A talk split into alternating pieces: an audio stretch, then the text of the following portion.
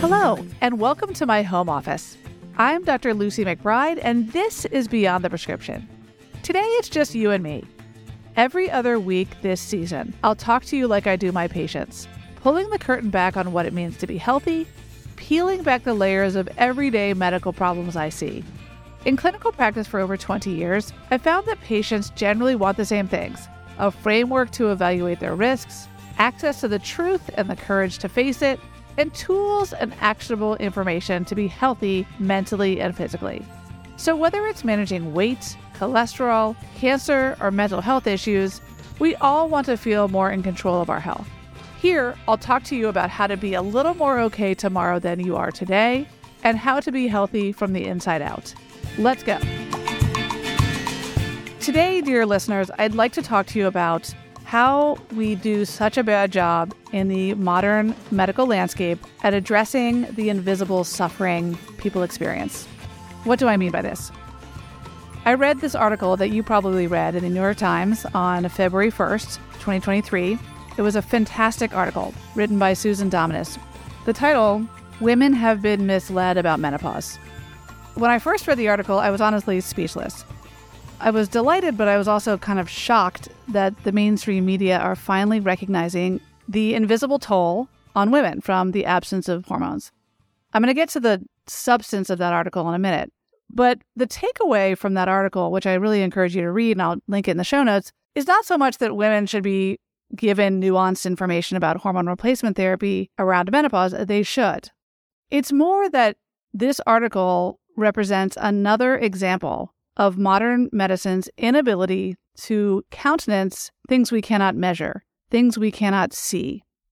In other words, as I talk about commonly, there are lots of things we can measure. We can measure cholesterol, we can measure blood pressure, we can measure genetics, you know, we can measure predispositions towards genetic phenomena. What is harder to quantify, but no less important, is the everyday suffering that people experience. And it's not just about menopause. Let's think about other subjects in which we cannot quantify suffering. Let's talk about mental health. There's no blood test, there's no MRI for depression. There is no line in the sand that separates anxiety that's unhealthy from anxiety that is, quote, normal. Let's talk about COVID 19 and our response to it. We, for good reason, protected at all costs against COVID 19 in 2020 when we didn't know what was going on. We saw people dying, vulnerable people in nursing homes, particularly vulnerable. But we also, in my humble opinion, failed to acknowledge over time as more information and data was collected and as we had extraordinary vaccines, we failed to zoom out and recognize that health is about more than the absence of COVID 19. In other words, not having COVID is great, but health is also about being in the classroom, seeing the faces of your teachers, participating in social activities, particularly for young minds and for older people. Social interaction is crucial. But those are not measurable. There's no PCR test for despair. In other words, it's much easier to defend against the enemy that we can see than it is to protect against the things we can't see. Here's another example of where we don't do well in this department. By the way, this is not going to be a depressing podcast episode, although if you're depressed, you know, fine. I have lots of thoughts and ideas on how we can mitigate this problem from a societal level and on an individual level. But another area in which we see this problem, where we don't countenance the invisible, is in conversations about death and dying. I have the honor of being part of these conversations. My patients who have terminal illnesses, my patients who are elderly and infirm, they have accumulated medical conditions none of which is going to necessarily take them, but we know that given their age and their comorbidities, that they have, you know, less than two years, less than five years to live. The way I approach these conversations with families and the patient is not by helping them decide on a menu which medicine, which medical procedure they want, at which time and which day, because guess what? We can't predict the future. We don't have a crystal ball on how everything is going to go in the last days, months, years of life. So instead of asking people, do you want to be on a ventilator? Do you want dialysis? Do you want aggressive measures, you know, at the end of your life? I instead frame the question in a different way. What gives you meaning in your life? In other words, let's center life in the question instead of death. Let's center your values as a way to pressure test our decisions moving forward about interventions like feeding tubes or dialysis. Let's take an example. And my friend Eleanor Tano, who's a physician in the DC area and a good friend of mine, has written me a guest post for my newsletter about this very issue. As she says, you know, when she's talking to patients and families about end of life decisions, how can you decide on what you want for dinner when you don't even know what's on the menu? In other words, when we're thinking about end of life decision making, planning ahead, we want to ask the patient, what is it you live for? And what are the things that you consider a bare minimum for a quality of life? And if your quality of life is contingent on being able to read the New York Times, listen to Beethoven, or know your grandchildren's names, any medical intervention that we're deciding on that's not going to restore those faculties is something we should spare you. Because at the end of the day, we do harm by prolonging life that's not quality. And this gets back to my original point that we don't do a good job of measuring things we cannot see. It is harder to measure the value someone places in the ability to identify music they hear on the radio than it is to quantify their EKG, their heart rate, their blood pressure. Whether we're talking about menopause and the absence of hormones and the unmeasurable suffering like hot flashes and night sweats, sexual dysfunction, low sexual desire, loss of muscle tone in the pelvic floor, or whether we're talking about the despair that existed during the pandemic and that still does, or whether we're talking about people's core values or the way they value life, we have to do better as doctors and as a society having those conversations, talking about feelings talking about values, talking about goals, and talking about what gives us pain and what gives us pleasure.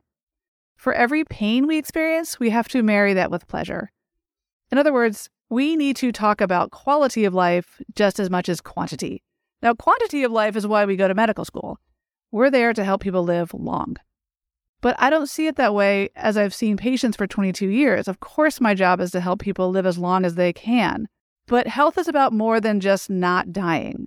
Health is about living, and it's about living on people's own terms. It is not appropriate for me to set the agenda for someone's life. It's not even appropriate, in my humble opinion, to help prolong someone's life if their quality of life is not what they would want. In other words, in the modern era, I can help someone not have a heart attack, not have a stroke, not get breast cancer, or detect it really early and I can help people live to their 95, 100. That's the benefit of modern medicine, but at what cost? Now, don't go home to your spouse or your partner or your child and say, Gosh, this Dr. McBride on her podcast is advocating for premature death. Not at all. What I'm advocating for is a thoughtful zooming out on what it means to be alive. What are the key elements that you need to feel healthy? Who are the people in your life that you trust? What are the things that feed your soul? Is it going to the opera? Is it playing bridge with your friend? Is it having a cup of tea with a neighbor? Is it your cat? Is it your writing? Is it your art? Is it your profession? Is it your children? What is it that gives you meaning? And lean into those things. What is it that gives you pain? Is it your arthritic hip? Is it grief? Is it depression that has bled into fatigue, despair, and hopelessness? Those count, those matter in the decision making rubric when you're in the doctor's office. Those should matter when you're making a decision about any medical intervention or any decision in your life, whether it's medical or not. In other words, the way I would hope medicine to evolve over time is to meet people where they are, not to use my personal risk tolerance as a doctor to inform our decisions, and certainly not to inform a narrative in the public square to inform a public health policy or a decision not to give someone hormone replacement therapy when they deserve to have that conversation. Going back to the hormone replacement therapy for a minute, because I'm sure you'll have questions. Not every woman needs to be on hormone replacement therapy. Not every woman should be on hormone replacement therapy. What the article is talking about, finally, is what doctors have known for a long time, which is that for most women within 10 years of their last menstrual cycle, the benefits of hormone therapy generally outweigh the risks. Of course, there's nuance, and that's why you need to talk to your own doctor. When we're talking about COVID 19, Of course, we want to protect against COVID. Of course, no one wants to get sick. No one wants to be in the hospital. No one wants to lose a loved one to COVID 19, of course. But we can do both. We can actually protect against COVID by getting vaccinated and boosted if necessary, and by working on our underlying conditions, and by framing our risk of COVID in the context of our whole lives. In other words, yes, we want to protect against COVID. No one wants to get sick. No one wants to miss school or work. No one wants to get very sick. No one wants to end up in the hospital or die from COVID 19, of course. But in the vaccine era, that risk has been so well mitigated that it's appropriate now, as it has been for a long time, to think about health in a broader way. Again, health includes seeing friends, socializing, and living our normal lives to the extent life is normal at all in the modern era. And last, when we think about end of life care, it's less appropriate to think about what metrics and what tests and procedures we want than it is to center our decisions on quality of life and values.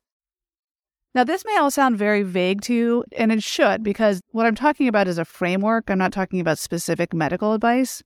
All I ask is that you consider for a minute what it means to you to be healthy. I talked about that a bit in my first podcast. I talked about the integrated sum of four eyes. And now I'd ask you to think one click over and ask yourself when you're making a medical decision to take cholesterol medication or not, to take hormone replacement therapy or not, to decide on a more aggressive intervention or a more conservative intervention. I would make sure that you're using your North Stars, your instinct, your desires, your wants, and your tolerance for risk as a guide and not your doctors or the public narrative. All decisions, in my humble opinion, should be rooted in medical evidence and facts and the patient's story. That's my public service announcement. I'll just end by saying this. I hope that my own children, I hope that your children grow up in a medical landscape in this country where people are seen, people are heard, and when there's an acknowledgement that our stories live in our bodies, and that the best medicine happens when we marry medical evidence with the patient's own narrative. So I might be dead before that happens and before there's universal access to primary care with behavioral and mental health woven into it. But in the meantime, I hope you'll keep listening. I hope you'll follow along with me. My passion for discussing these kinds of issues is endless. Sometimes I exhaust myself, but I think it's really important to empower people with framework around which to make complicated decisions to give people permission to feel and to think for themselves, and to help them understand where to find the data. Because look, everyone's a guru these days. We have a guruification of the public square. And I'm not saying I know everything. Please ask my children. I don't. But I just want you to be aware that it's important to have access to the facts, to people you trust, to nuanced information, and for you to be in the driver's seat of your health and no one else. I hope that makes sense. I hope that's helpful, and I'll see you next week.